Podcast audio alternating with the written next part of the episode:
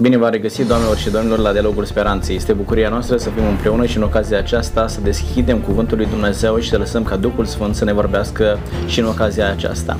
De o bună bucată de vreme vorbim despre cele 10 porunci ale lui Dumnezeu. Așa cum știm, în Sfânta Scriptură, cele 10 porunci se împart în două părți distincte. Avem prima parte, este vorba despre primele patru porunci care vorbesc despre relația noastră cu Creatorul, cu Mântuitorul, cu Dumnezeu, iar cea de doua parte ne ajută să înțelegem cum ar trebui să arate relația noastră cu semenii noștri. Am terminat prima parte și este vorba despre relația noastră cu Dumnezeu, și începem astăzi cea de doua parte, vorbim astăzi despre porunca a cincea. Înțelegem primul lucru cum ar trebui să ne raportăm la părinții noștri, părinții biologici, dar în același timp vom vedea astăzi cum ar trebui să ne raportăm și la părinții spirituali. Pentru a înțelege lucrul acesta am invitat alături de noi astăzi pe domnul Gabriel Sorohan. Bine ați venit! Mulțumesc de invitație! Dumnealui ne va reprezenta astăzi Biserica Adventistă de ziua 7. Ne bucurăm că sunteți cu noi. Asemenea, asemenea. Lângă noi este domnul Cristian Popa. Bine ați venit! Bine v-am regăsit. Dumnealui va reprezenta Biserica Pentecostală astăzi și ne bucurăm să fiți cu noi. Și eu mă bucur foarte mult. Domnul spune porunca a cincea cinstește pe tatăl tău și pe mama ta ca să ți se lungească zilele în țara pe care ți-o dă Domnul Dumnezeul tău și arată că păzirea acestei porunci aduce și beneficii, așa cum fiecare din cele 10 porunci aduc beneficii atunci când noi le păstrăm. Ajutați-ne să înțelegem ce înseamnă să cinstești părinții. E aceeași cinstire ca și un obiect, te uiți, îl pui undeva deoparte, nu te atingi de el ca nu cumva să se strice și nu mai ai nicio relație cu el. Ce presupune domnul Gabriel ca un copil să-și cinstească părinții?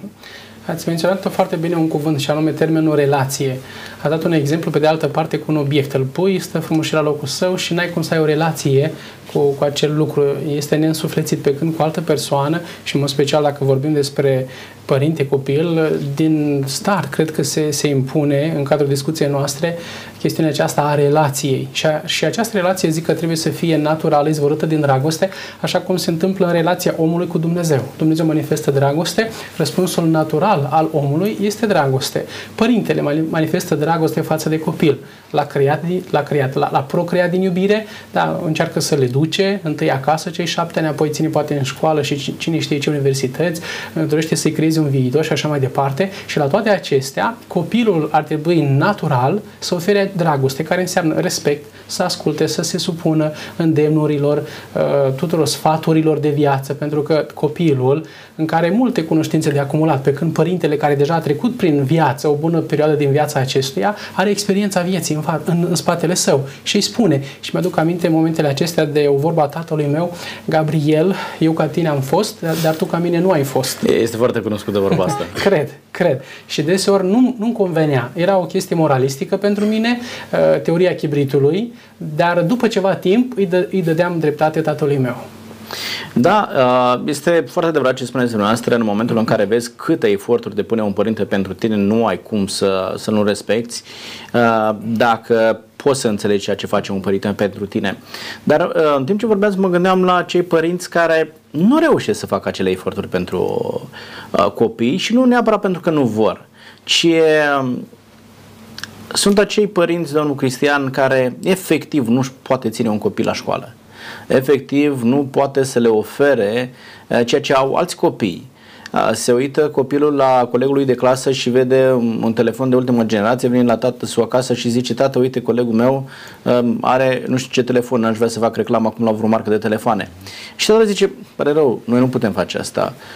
Are ghiozdan nu știu de care, pare rău, eu nu pot să-ți ofer asta. Dar nu are papucii rupți, eu i-am rupți. Cum facem? Pare rău, e tot ce pot să-ți ofer. Cum ar trebui să-i cinstești pe astfel de părinți? Merită aceeași cinste ca acei părinți care îți oferă totul și îți pun pe tavă tot ce ai nevoie și tot ce visezi chiar? A, sigur, pentru că numai doi ai. Doi părinți pe care trebuie să-i cinstești, indiferent de posibilitățile lor financiare um, sau de altă natură. Experiența ne învață că un copil are nevoie de atenția mhm. părintelui mai mult decât uh, de lucruri materiale, deși și, și alea sunt importante. Uh, de-a, de-a lungul vieții mele de slujire nu am văzut niciodată un adult care să se plângă că tatăl sau mama nu i-au dat ultima generație de ceva, ci s-au plâns că tatăl și mama nu i-au dat atenția de care el avea nevoie. Nu s-au rugat împreună, nu au avut un timp de calitate împreună. Păi, copiii ne judecă după ce ajung ei ca noi. Până atunci, evident, n-au termen de comparație. Și atunci copilul poate să, uh, să, să facă o judecată uh, cât de cât uh, corectă. E adevărat ce ziceți dumneavoastră și cred că este marea problemă a societății de astăzi. Părinții nu mai au timp să ofere copiilor mai mult decât bunurile materiale. Din nefericire, sunt și mulți părinți care nu au să ofere necesarul copiilor lor. Uh, sunt familii unde sunt foarte mulți copii și chiar nu ai cum să le, le împarți. Am un singur copil și mă gândesc ce aș fi făcut dacă aș fi avut 2-3 copii. Uh, era deja mult mai complicat. Însă, mă gândesc la acele situații, domnul Gabriel, când uh, tatăl este alcoolic, mama stă mai puțin pe acasă și copilul face eforturi să-și depășească condiția în care s-a născut. Încearcă să învețe bine, este provocat de colegii lui de clasă, vede că prietenul lui cel mai bun de bancă învață foarte bine și vrea să fie la fel ca el, chiar dacă are un ghiozdan mai ponosit și ghetuțele rupte și vrea să ajungă acolo. Și se uită la tatăl care ar putea totuși în loc de o sticlă cu vin să-i cumpere un caiet. Și cum ar trebui să se raporteze un astfel de copil la, la părinte? Îl tratezi cu indiferență, cu dispreț sau îl respecti la fel de mult ca pe acel părinte care îți spune totul pe tavă? Dat fiind faptul că totuși se numește tatăl meu, cred că ar trebui în continuare o oarecare considerație, uh, vorba bună de dimineață sau de seară să existe.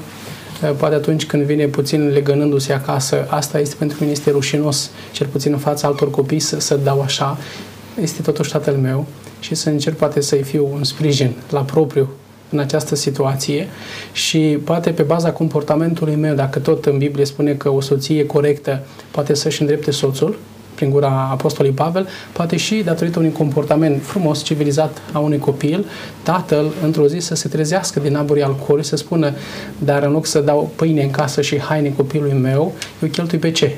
Și poate să-și reconsidere întreaga atitudine. Pentru asta trebuie, cred că, multă răbdare, multă determinare și să știu că chiar pot și vreau cumva să-mi schimb viața. Dacă așa m-am născut, cum pas poate în urma altor copii. Dar pot să fac ceva și cu ajutor și cu credință în Dumnezeu, iar apoi sunt atâtea ONG-uri, atât cu specific confesional, cât și cumva și cumva și de stat, aș putea să spun, care oferă pentru acești copii, da, acele rechizite de care menționați, că nu sunt în casa unui, unui astfel de tată sau un ajutor, nu știu, moral, consiliere psihologică și așa mai departe, cred că se pot găsi alte soluții, dar nu înlocuiesc niciodată timpul de calitate în familie, nu înlocuiesc mângâierea tatălui, nu, nu înlocuiesc prezența părinților la o serbare a unui copil, nici pe departe. Dar chiar și așa, în aceste vicesitudini ale vieții, se mai găsesc cu greu totuși uneori soluții uh, oarecum de compromis, ca acel băiat să-și, să, să, să-și atingă viitorul și să-și împlinească să fie, poate el la rândul său, un părinte, părinte pe care, din păcate, el însuși nu l-a avut. Da, este foarte frumos ce spuneți dumneavoastră și aproape că sunt de acord cu dumneavoastră. Numai că este foarte greu să gândească în termenii aceștia un puștiulică de 5 ani uh, pe care îl fugărește taică să, uh, să-i cumpere bere și să-i aducă țigări. Uh, și mă întreb acum, domnul Cristian, dacă măcar mama ar fi în regulă, iar spune copilei, tatăl tău te-a, te-a adus pe lume, uh, trebuie să-l respecti. Dar dacă și mama se scaldă în aceleași ape, atunci situația este mult mai complicată. Și mă întreb, cine ar trebui să ofere educația acelui copil uh, de așa manieră încât copilul să depășească aceste dificultăți relaționale cu părinții lui și totuși să iubească, să-i respecte și să se poarte ca atare. Uh, și aici vreau chiar să punctez ce anume face biserica în sensul acesta uh, pentru acești copii, ca ei să vadă altfel relația pe care o văd, pentru că știm că foarte mulți copii abia așteaptă să ajungă la o vârstă a maturității când chiar să se răzbune pe, pe astfel de părinți. Ce face biserica în sensul acesta? Sigur, uh, mediul propice pentru dezvoltarea holistică frumoasă a unui copil este familia. asta este planul lui Dumnezeu și este lucrul optim.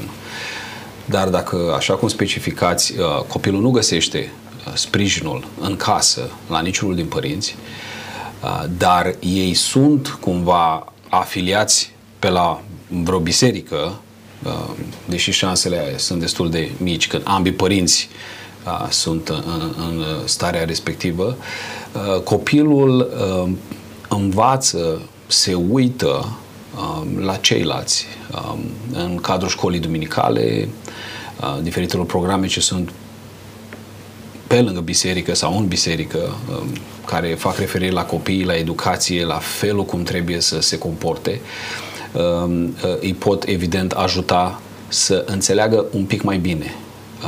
Um, ce vreau să observăm este că porunca nu se referă la părinții buni. Uh-huh. Dumnezeu spune cinstește pe mama și pe tatăl tău, indiferent cum sunt. Nu ți-ai ales? Nu ți-ai ales și știm foarte bine că Dumnezeu respectă principiul autorității. Am avut discuții de genul acesta cu oameni credincioși care au spus cum pot să stau eu sub autoritatea tatălui meu care nu este credincios? Și am spus, dacă este tatăl tău, are autoritate din partea lui Dumnezeu, pentru că este tatăl tău. Atât timp cât nu intervine în între tine și Dumnezeu sau între, uh, uh, între tine și principiile sănătoase care le ai, atunci tu ai obligativitatea să-l asculți și să-l respecti. Indiferent de cum se comportă sau dacă ar mai avea uh, lucruri de schimbat. Uh, ați punctat foarte bine aici. Porunca nu zice să cinstești pe părinții buni, da? Uh, cinstește pe tatăl tău și pe mama ta așa cum ți-a dat Dumnezeu. Mm-hmm. Fiindcă Dumnezeu până la urmă a acceptat ca tu să ajungi într-o astfel de familie. Și, în mod cert, dacă te pui la dispoziția lui Dumnezeu, Dumnezeu este cel care va gestiona lucrurile de așa manieră încât tu să ajungi acolo unde Dumnezeu își dorește să ajungi. Și se mai întâmplă, dacă nu dați voie, se mai întâmplă ceva. Ha. Oamenii de succes pe care i-am cunoscut sunt oameni care au avut uh, un minus în start și care au încercat în mod constant, cu ambiție, să, uh, uh, să-i ajungă pe ceilalți din urmă. Sunt oamenii care au învățat de mic, de mici, că Ce trebuie să facă un pic mai mult. Cei cărora li s-a dat totul pe tavă, uh, din, în, în, din perspectiva mea, în opinia mea, pornesc cu un minus, deși ar trebui să pornească cu un plus, tocmai prin faptul că nu se luptă așa de mult ca ăștia alții. De foarte multe, multe ori mă gândeam dacă nu cumva minusurile noastre creează uh, acea ambiție despre care vorbeați da? provocarea de a-ți depăși condiția în care te-ai născut, ceea ce nu este normal. Nu ar trebui să se întâmple așa. Uh-huh. Uh, potențialul pe care Dumnezeu l-a pus în tine ar trebui să-l folosești, indiferent de conjunctura în care ai venit pe pământul acesta, da? ci doar să te pui la dispoziția lui Dumnezeu și să lași ca Dumnezeu să Uh, să te provoace suficient, să, să lași pe Dumnezeu să te provoace suficient de mult încât să ajungi acolo unde și-a propus Dumnezeu. Dar uh, vorbeați despre ceea ce face biserica, da, și îi îndeamnă pe copiii aceștia să-și respecte părinții și aș vrea să extindem aria de destinație a acestei porunci uh, sunt și părinții uh, spirituali. Da? Și aici nu vreau să rămânem doar la biserică, ci mă interesează în mod special cum ar trebui să raporteze copiii și la dascăli. Uh, educația este factorul principal care ajută pe cineva să devină un om onorabil în societate. Deci haideți să vorbim cum ar trebui copiii să-și uh, cinstească acești părinți spirituali, că până la urmă asta este, uh, mi-a plăcut la un moment dat, cineva a spus, uh, era într-un grup de părinți și a spus noi suntem părinți de noapte. Pentru că părinții de zi sunt educatorii, sunt învățătorii, sunt profesorii, ei stau toată ziua cu ei, noi îi luăm uh, seară, plecăm dimineața la 6 de la, la muncă și ne întoarcem seara și vedem doar noaptea și dormim cu ei. Atâta tot. Uh, domnul Gabi, cum ar trebui totuși copiii să se raporteze la astfel de părinți, ținând cont că Uh, nu s-au născut lângă ei, nu i-au cunoscut, sunt niște oameni străini, imaginează că îți duci copilul la grădință și vede un străin și este forțat de împrejurări să se lase educat de, de un străin. Da, poate că nu înțelege foarte multe în ceea ce privește respectul, dar putem merge mai, mai departe.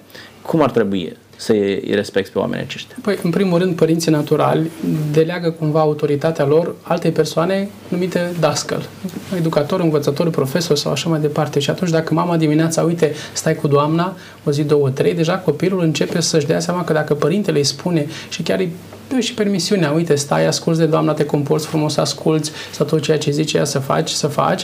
În cazul acesta, copilul, și dacă primește cele și nu, dacă cu siguranță primește cele învățături și învățături morale, principii ale vieții, uh, cu atât mai mult copilul ar trebui să fie deschis și să nu fie reținut, în afară de acele probleme care țin de emoție, de rușine, să zic, dar în rest, dacă părintele încurajează zi, zi după zi și dă mâna cu dascălul, cred că copilul, încă de mititel, uh, poate să, să înțeleagă și să accepte învățăturile oricărei persoane cunoscute, de, de, prefer, de preferat, dar și persoane necunoscute. Și oricum Biblia spune că învață pe copil calea de mic. Și învață și părintele natural, învață și dascălul, și bunica, și mătușa, și toți cei care sunt în jurul acestuia. Când vorbeați de faptul că părintele biologic ar trebui să dea mâna cu dascălul, mi-am adus aminte de o imagine uh, azlie legată de copilul meu când mergea la un medic și era mai mic. Spunea, tată, tati, da, este prieten cu tine? Și dacă îi spuneam că e prietenul meu medic, mergea cu toată încrederea, nu avea absolut nicio problemă. Contează foarte mult felul în care părintele se raportează la părintele spiritual, da? Și exact. se poate căpăta înțelegere. Uh, bun, dar ce te faci când uh, nu aș vrea să fiu negativist? Hmm. Uh, în situația aceea în care mama nu se ocupă de educația copilului acasă, dar copilul trebuie să se raporteze într-un fel la părintele spiritual. Cum ar trebui să, să se descurce cel copil? Este clar că copilul trebuie să învețe de mic respectul pentru adult. Asta este o chestiune care se învață în casă. Um, și dacă nu îl înveți de vreme, uh, îl înveți mai târziu destul de dureros. De mai greu. Mai respecti un polițist care te prinde făcând ceva și așa mai departe. Corect cei șapte ani de casă, în cadrul celor șapte ani de casă, trebuie să înveți să respecti autoritatea. Dar nu știu dacă vă mai aduceți aminte cum erau ședințele cu părinții înainte. Eu mi-aduc aminte, tata a fost odată și a zis, a doua oară nu mă mai duc, te duci tu, i-a spus maică mi. pentru că pe vremea aceea părintele venea acasă și cerea de la copil foarte mult. părintele respecta opinia dascălului. În zilele noastre, uh, eu am fost și eu la una, două ședințe și am zis același lucru soției. Chestia asta e generațională, se pare. De acum te duci tu. Uh, soția îmi povestește că la ședințele de părinți, uh, dascălii sunt ca pe ace. Ca nu cumva să supere pe cineva. S-a, re- s-a întors totalmente uh, roata valorilor. În societatea noastră, copiii sunt puși pe primul loc ei sunt cumva pe primul loc, dar uh, ei trebuie să învețe autoritatea și autoritatea nu se învață atunci când părintele acasă denigrează în vreun fel sau altul uh, anumite figuri autoritative din viața uh, copilului, că este uh, pastorul, preotul, uh, dascălul, uh, educatorul. Uh, americanul are o vorbă, it takes a village to raise a child. Trebuie un sat întreg să crești un copil. Să nu uităm că suntem o comunitate indiferent de coloratura noastră religioasă, suntem totuși o comunitate și împreună ne putem crește copiii așa cum trebuie, să fie respectoși și uh, cum am eu, am eu o vorbă, pe noi ne vor îngropa copiii noștri și am vrea să ne îngroape frumos, creștinește, mm. nu să ne arunce ca pe o, o valiză. Depinde de noi. Și aici este absolut depinde de noi. Este responsabilitatea noastră. Depinde de noi.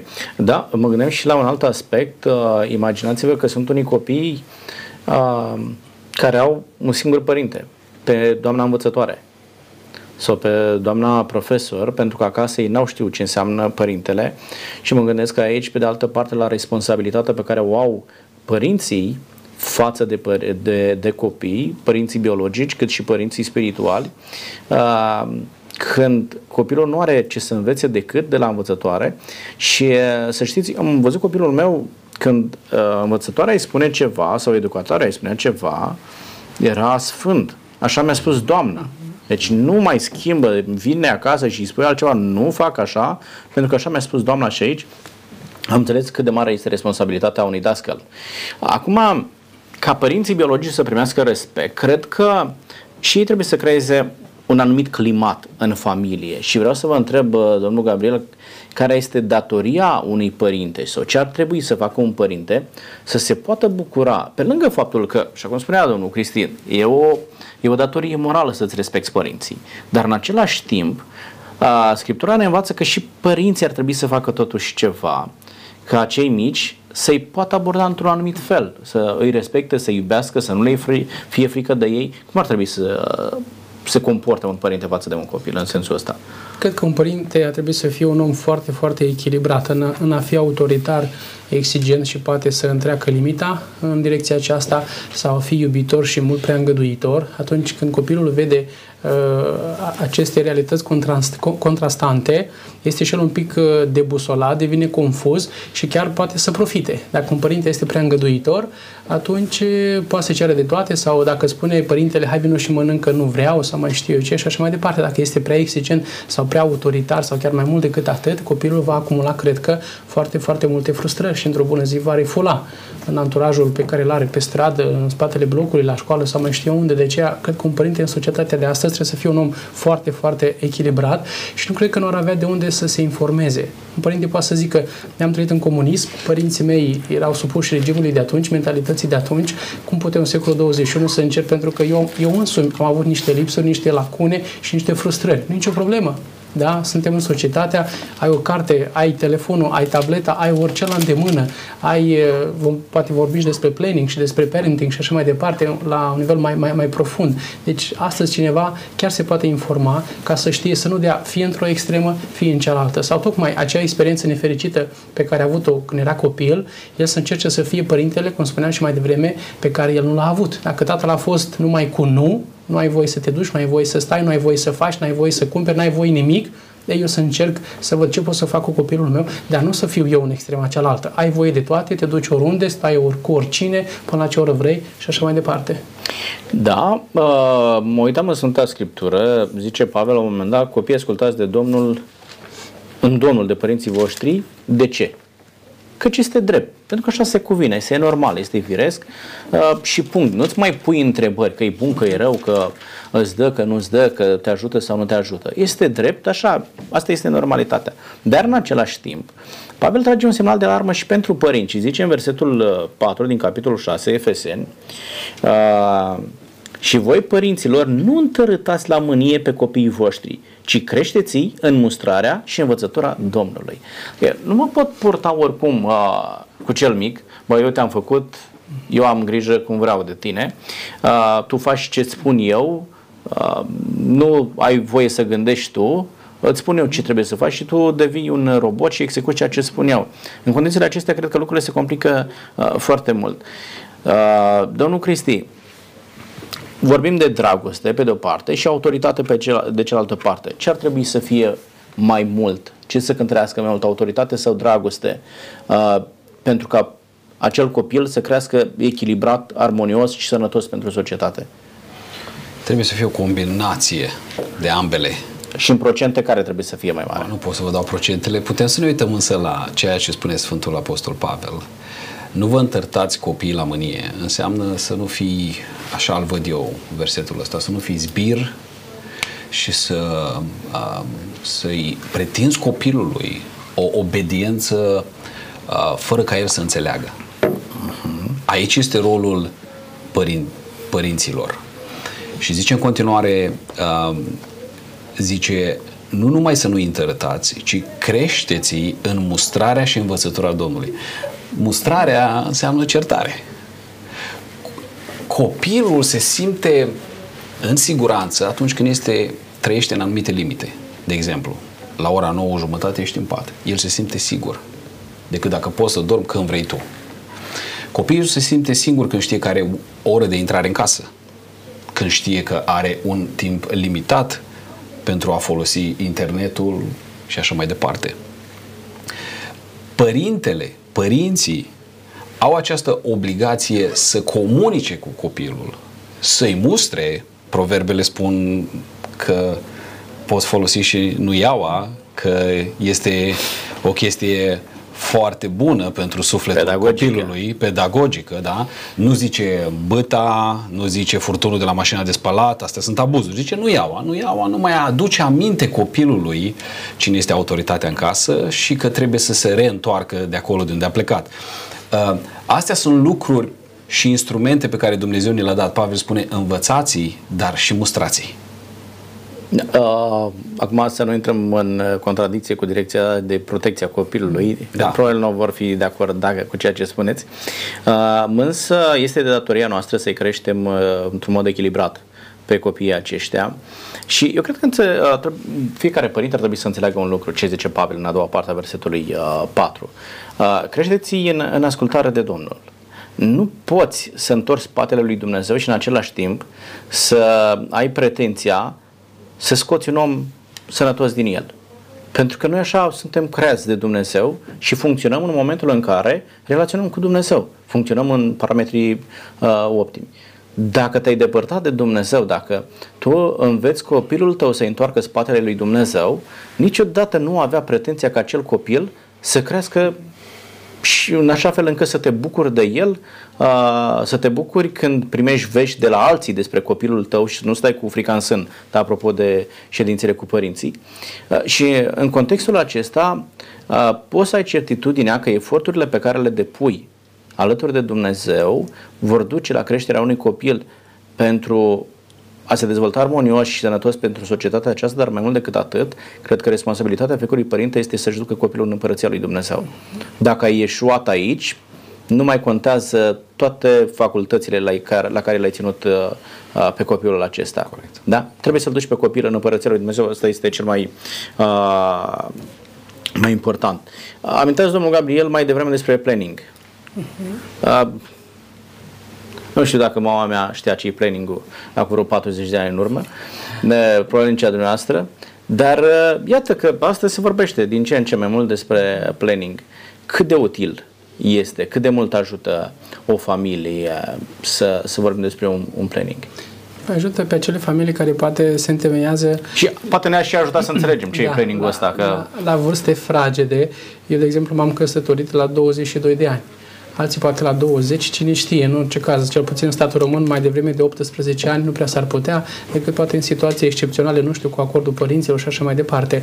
Însă dacă e să traducem și să, să dezvoltăm un pic ideea pe acest cuvânt, planning, a plănui, a planifica, da, când devenim părinți, poate câte suflete din acestea mici drăgălașe vom putea avea în casă și Uh, cred că ar trebui să plănuim și să ne rugăm lui Dumnezeu să ne dea acei copii sănătoși, frumoși, să ne dea inspirația de sus ca să le transmitem și să le insuflăm credința noastră, dar să încercăm să concepem cu acest dar dat de, dat, dat de Dumnezeu atâția copii cât chiar am putea să formăm oameni de caracter și oameni de bine, cum spuneați mai devreme, pentru societatea aceasta. Cred că mulți părinți, eu unul sunt în situație, am devenit părinte cumva înainte de vreme și fără să-mi doresc, poate chiar în timpul facultății. Așa s-a și întâmplat în cazul meu. Și deci fără planning. fără planning, fără planning. Dar după aceea, cum să zic, încă mă consider tânăr, mă bucur că am fata cea mare, de exemplu, aproape de 14 ani Mulți și mă bucur că pot ieși pe stradă cu ea și cred că se mândrește cu asta că are un părinte tânăr, și eu și soția. Că m-aș fi întristat un pic să fiu un părinte de vreo aproape 50 de ani și abia să am un copil de vreo 10 ani.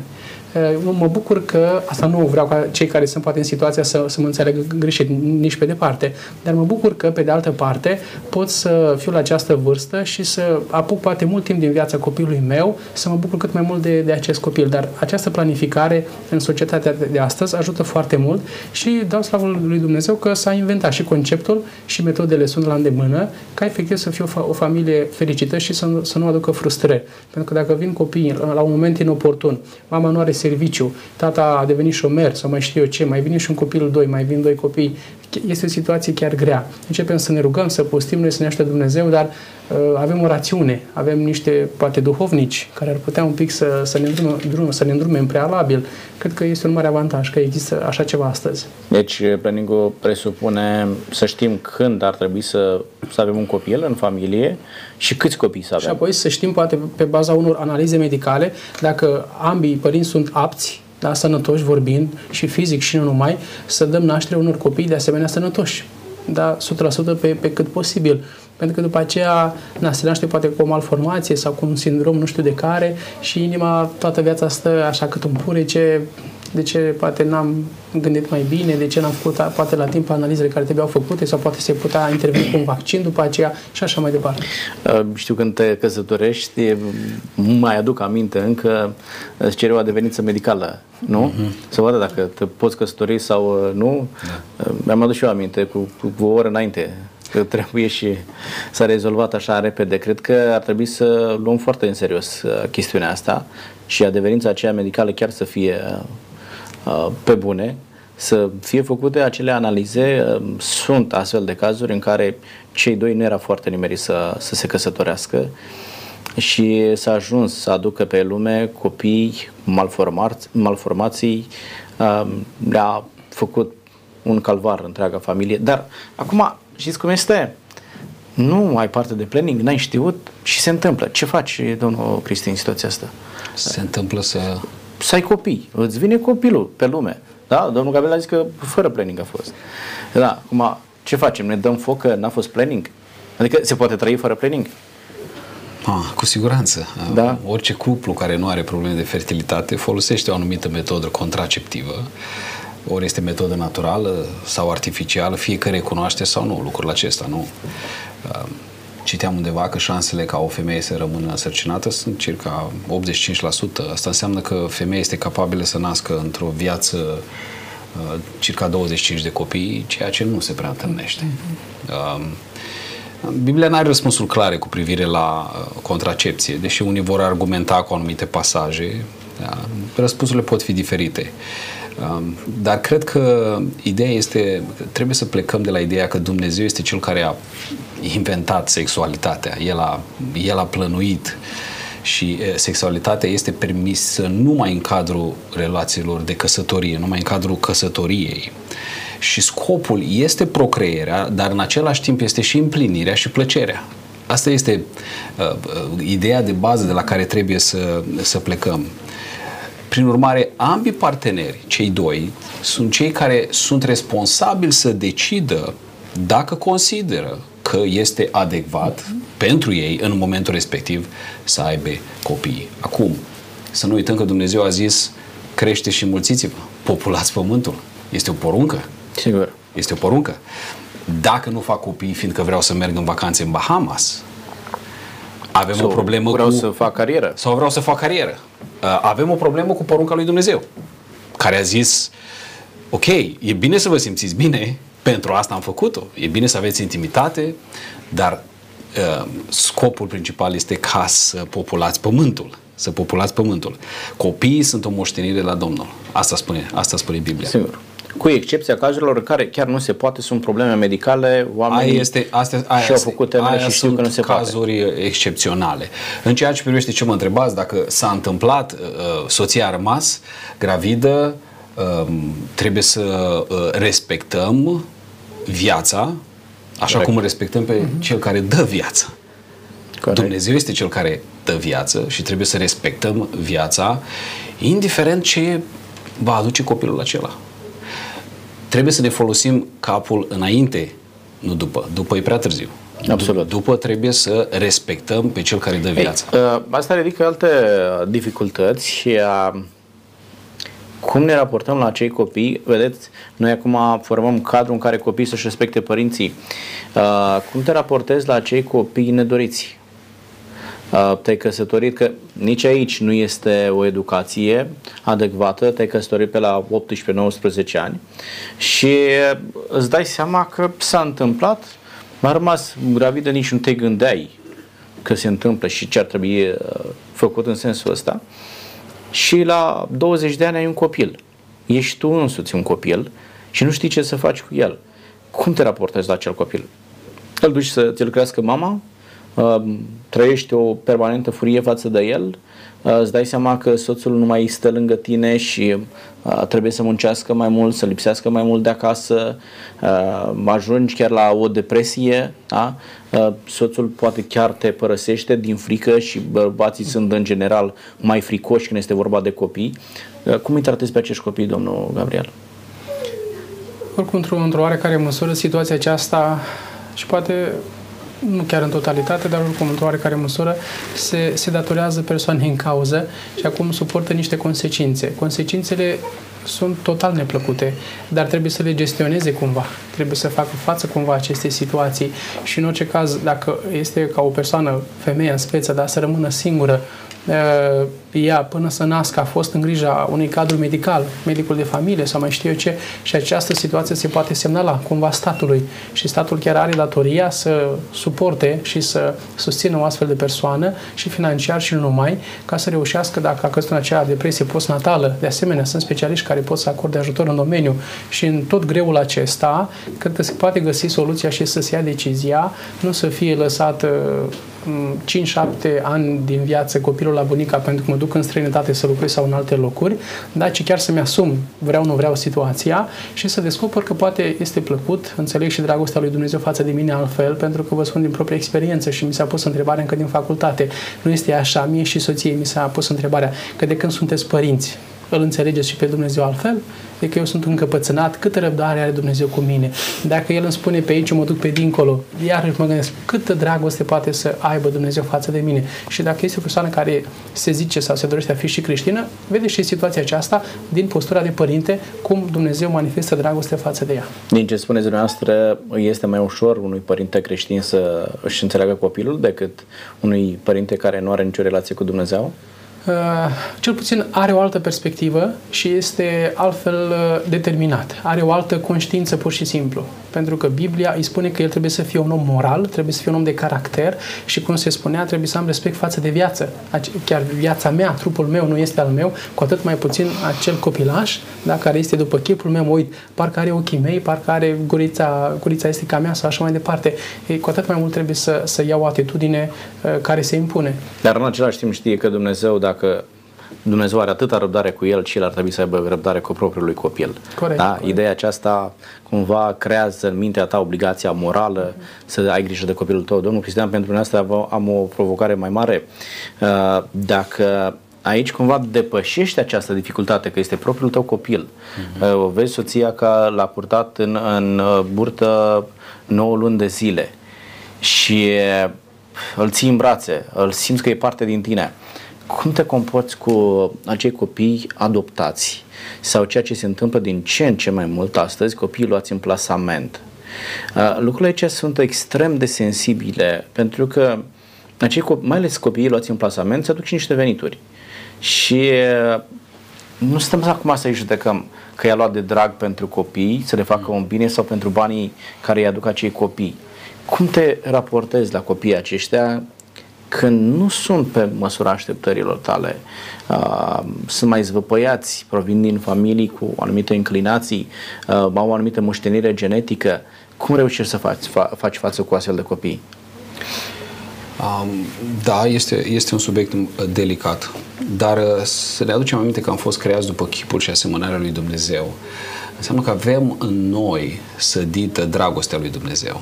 Um, mi-am că mi-am luat primul copil în brațe, am fost topit și uh, etern cucerit de ființa aia minunată.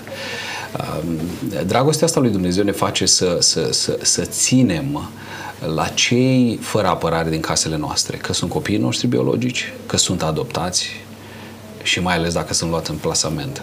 Când ai luat un copil în plasament, evident ai asumat o responsabilitate. Um, și uh, nu ai voie să te porți în mod diferit cu copiii aceștia. De, nu ai voie, pentru că uh, uh, dacă ești creștin, trebuie să arăți dragostea lui Dumnezeu față de toți, mai ales față de cei din casa ta. Uh, chiar uh, mă gândeam că la noi în biserică este o familie care are mai mulți copii luați în plasament și sunt copii cu ceva uh, boli, defecte trupești. Uh, unul dintre ei, uh, care a trebuit să aibă o operație destul de complicată pe creier, unul din copii, uh, a început să nu mai mănânce și să se simtă uh, destul de rău în ultimele săptămâni. M-am întâlnit uh, cu tatăl uh, și cu mama adoptivă, sau, mă rog, cu cei care i-au luat în plasament și mi-au spus așa, mi-a spus, domnul pastor, a- aș vrea să-i dau inima mea. Aș vrea să-i dau viață de la mine și am zis, stai așa puțin, ăștia nu sunt copiii tăi, sunt luați în plasament. Îi iubesc ca pe mei. Îi iubesc ca pe mei. Și am rămas marcat. atunci când dragostea lui Dumnezeu a intrat în inima ta și ai înțeles ce a făcut Dumnezeu pentru tine, cum Dumnezeu te-a înfiat pe tine, deși nu meritai, atunci evident că ai să poți și tu la rândul tău să dai și să oferi dragostea celor care nu sunt lipsiți de apărare și au cea mai mare nevoie de dragoste. Nu ai cum să oferi dragoste dacă nu primești dragoste la, de la Dumnezeu. Când permiți lui Dumnezeu să toarne dragoste în tine, automat vei trimite mai departe și eu cunosc mai multe familii care au copii luați în plasament și îmi dau seama că primesc aceeași dragoste ca și copiii biologici și felul în care îi aduce la biserică și se îngrijește de ei este ceva excepțional al părinții, iar copiii aceia nu înțeleg altceva decât că aceia sunt părinții lor că nu se pune în discuție că sunt biologici, că sunt uh, părinți adoptivi și așa mai departe. Cred că atunci când îl cunoști pe Dumnezeu, ai capacitatea de a depăși aceste diferențe între un copil care este al tău și unul care este uh, adoptat. Uh, domnul Gabriel merge mai departe și vorbim despre parenting. E o, un termen nou, da? Uh, E o necesitate sau este doar așa o găselniță de ultimă modă? Să predai astfel de cursuri, să mergi să participi la astfel de, de seminare și așa mai departe? Păi spuneam și mai devreme în privința când devii părinte și în ce circunstanță. Ți-ai propus să devii părinte sau nu ți-ai propus să devii părinte? Și nu, nimeni nu se naște învățat, nici în ale educației, nici ale pastorației, în niciun domeniu nimeni nu se naște învățat sau cu cunoștințe cât de cât. Și atunci încercăm să transmitem unii de la alții poate unele cunoștințe, dar astăzi să, să înveți cum să fii părinte, arta de a fi părinte, cred că de asemenea se poate uh, pune în practică și chiar este necesară. Și de ce? Uh, printre vorbele bune pe care tatăl meu mi le spunea și de, deopotrivă și mama, tata mai spunea așa, să știi că așa cum zic eu, așa și este. Și, și aproape de fiecare dată, în orice domeniu, uh, fiind și mititel, la o vârstă fragedă, tatăl meu înalt, ce puteam să fac, ce puteam să zic, uh, altfel decât ca el. Nu, nu aveam uh, variantă de a alege o a treia o soluție. Doar așa sau doar așa. Țin minte, de exemplu, practic să fiu și poate o să ne regăsim sau nu cu noi sau cei care ne urmăresc. Mergeam pentru începutul de an școlar Uh, doar acesta este ghiozdanul, doar acesta este uniformă, doar acesta este trainingul și așa mai departe. Dar poate vedeam un pic altceva, îmi doream. Nu, spuneați mai devreme, văd un ghiozdan la un copil altfel.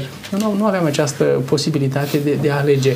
Poate era și problema bugetului. Nu zic nu, nu zic nu. Dar astăzi, Uh, am o fetiță pe lângă cea mare, pe care am dat-o mai devreme ca exemplu, de aproape șase ani de zile. Uh, cumva negociez când este de a îmbrăca. Cu ce vrei să te îmbraci? Sau la magazin? Ce, ce ți-ar plăcea ca să, să, să porți? Încerc să o încurajez să-și dezvolte un simț al esteticului, ca să cântărească ea însăși lucrurile, să poate să, să, să discearnă într-o opțiune sau cealaltă și cred că este nevoie să, să putem să ne informăm și să fim niște părinți, cum să spun, frumoși, de calitate și copiii noștri să se bucure și încă un lucru, uh, cred că un părinte ajunge să fie de succes atunci când îl, când copilul îl transformă pe el ca părinte cel mai bun prieten. Să poate să vină copilul să se confeseze efectiv cu toate problemele. În timpul meu n-am avut șansa să vorbesc cu părinții mei despre subiecte tabu, pubertatea, relațiile, fete-băieți, probleme de sexualitate, nici poveste de asemenea lucruri. Și astăzi mă bucur că fetița mea cea mare da, vine întâi la mamă, se deschide fără nicio problemă, apoi și la mine și putem deschide efectiv deschis, ceea ce pentru mine este o încântare, un plus de încredere că parcă încep să ajung la acel nivel de părinte care chiar îmi dă și mie satisfacție și copilul meu trage beneficii de pe, de pe urma prezenței mele ca părinte. Da, uh, spunea domnul Gabriel mai devreme că este o artă să știi să-ți crești copiii. Uh, știu foarte mulți părinți care zic că este copilul meu și îl cresc cum știu eu. Nu te băga în familia mea, nu spune tu. Uh, credeți că societatea în care trăim este pregătită pentru astfel de abordare să te ajute alții cum să-ți crești copiii, să te învețe altcineva cum să-ți crești copiii? Ca părinți tineri ar trebui să știm de acum că nu le știm pe toate și că avem de învățat. Dacă suntem creștini, atunci trebuie să înțelegem că trebuie să avem mare grijă de unde ne inspirăm, care sunt sursele. Pentru că, cum spuneam mai devreme, există o tendință de a-L coborâ pe Dumnezeu de pe piedestal și a-L pune pe copil acolo. Copilul este uh, principalul lucru. Uh, în același timp trebuie să ne gândim că societatea noastră este profund uh, diferită de cea pe vremea când eram noi copii, de exemplu. Uh, vă aduceți aminte, pentru noi, când era vreme urât acasă, singurul lucru important era să vină părinții de la lucru, să mănânce și să se joace cu noi. Nu avem ce face. A, era gălăgie în casă, copiii interacționau cu părinții. Acum, din cauza uh, internetului, a virtualului, casele noastre se transformă din ce în ce mai mult în cavouri. Noi trăim împreună, dar trăim în universuri separate din cauza uh, tehnologiei. Cred că parentingul modern este neapărat necesar ca să ne învețe să ne educe. Părintele modern trebuie să știe ce este un filtru pe internet, trebuie să știe cum se poate folosi tableta, cum poți să dai copilului un timp limită, cât timp petrecut în mediul virtual este nociv și așa mai departe. Sunt provocări noi care nu au fost, să spunem, 20-30 de ani în urmă și de asta trebuie să fim uh, vigilenți și să ne, și să ne educăm. Și avem nevoie de oameni specializați care să ne ajută să, să recuperăm minusurile acestea. Copiii noi iau înainte. Mm. Da? Ei sunt cum pas înainte totdeauna înaintea noastră. Noi ne apropiem de final. Uh, domnul Gabriel, vreau să ne spuneți uh, cum vede Dumnezeu relațiile între părinți și copii? Care este dorința lui Dumnezeu uh, despre felul în care ar trebui să arate o relație între un copil și un părinte? Uh, raportat la această poruncă care nu zice să cinstești doar pe părinții buni. Mhm. Dacă spunem că cei care ne-au dat viață ne sunt, pări, ne sunt părinți, noi în calitate de adulți și creștini avem uh, o rugăciune foarte frumoasă, foarte frumoasă, rugăciunea domnească Tatăl nostru. Și revin la o idee de mai devreme și eu discutat și de mine și de colegul de, de platou. Dacă îl înțeleg pe Dumnezeu, care este și autoritar, îmi spune chiar și, și poruncile următoare, aia să nu, aia să nu, aia să nu, dar înțeleg că această autoritate de fapt izvorăște din dragoste care să mă ocrotească și să mă ferească ca eu să uh, ajung într-un punct poate chiar fatal pentru mine, să, să nu pun mâna pe sobă. Copilul este chiar prins de mâna tatălui și copilul se zbate, el nu vrea, el, el copilul încă de mic, el nu vrea limite. Dar tocmai această autoritate care pune niște limite este izvorâtă din dragoste. Și dacă eu înțeleg chiar ca tânăr, pe Dumnezeu în felul acesta și apoi pe părinții care sunt fizic în fața mea, cred că putem conviețui într-un mod atât de frumos și atât de plăcut și atunci când poate va veni momentul căsătoriei, copilul să regrete într-o oarecare măsură că se desparte de părinți și că își întemeiază un cuib al său. Să fie acest regret în inima unui copil care părăsește cuibul părintesc. Da, este, este de dorit și ne rugăm pentru cei copii pe care avem proximitatea noastră și cei care vin la, la biserică și vor să realizeze un astfel de climat, să poată trăi un astfel de sentiment. Să-mi pare rău că mă rup de mama. Sunt și familii în care, cel puțin fetele, și după ce au ele însele 2-3 copii, tot nu se mai rup de mama. Mm. Da? Și aici e o altă discuție, poate care da. ne-ar lua câteva ore. Da? La spune da. să dezlipi, da? da? Da, deci totuși trebuie dezlipirea aceasta să se producă la un moment dat, domnul Cristian. Uh, cum vede Dumnezeu relațiile între copii și părinți? Um, cred că trebuie să ne uităm la relația dintre Tatăl Ceresc și Fiul Hristos ca să vedem exemplu cel mai bun. Când fiul a intrat în apă botezului, tata a spus, acesta este fiul meu, în care îmi găsesc toată plăcerea.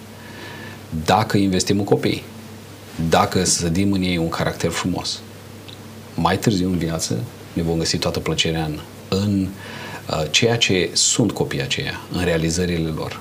Și pentru asta, evident, trebuie muncă, transpirație, rugăciune, educație și cu ajutorul lui Dumnezeu vom reuși. Vă mulțumesc tare mult pentru răspunsurile dumneavoastră și pentru prezența în emisiune.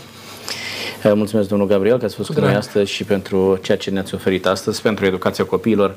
Doamnelor și domnilor, vreau să închei în ocazia aceasta cu un verset din Sfânta Scriptură, spunem Malai, capitolul 4, versetul 6. El va întoarce inima părinților spre copii și inima copiilor spre părinților, ca nu cumva, la venirea mea, să lovești țara cu blestem. Este dorința lui Dumnezeu ca relațiile între părinți și copii să fie din cele mai bune posibile. Însă vreau să înțelegem un lucru. Așa cum Dumnezeu ne-a creat pe noi, doar Dumnezeu este acela care poate crea niște relații bune, constructive, de dorit între părinți și copii. Dacă plângem și stăm pe genunchi pentru copiii noștri, este momentul să ne îndreptăm inimile noastre către Dumnezeu și să ne împăcăm mai întâi de toate noi înșine cu Dumnezeu, pentru ca relația noastră cu cei mici să ne poată conduce atât pe noi cât și pe copiii noștri în Împărăția lui Dumnezeu. Vă mulțumim că ați fost alături cu noi astăzi. Vă dorim să aveți copii fericiți care să vă respecte, să vă cinstească și bucuria pe care o trăiți alături de ei astăzi să poată continua în Împărăția lui Dumnezeu. Până data viitoare, Dumnezeu cu noi. La revedere!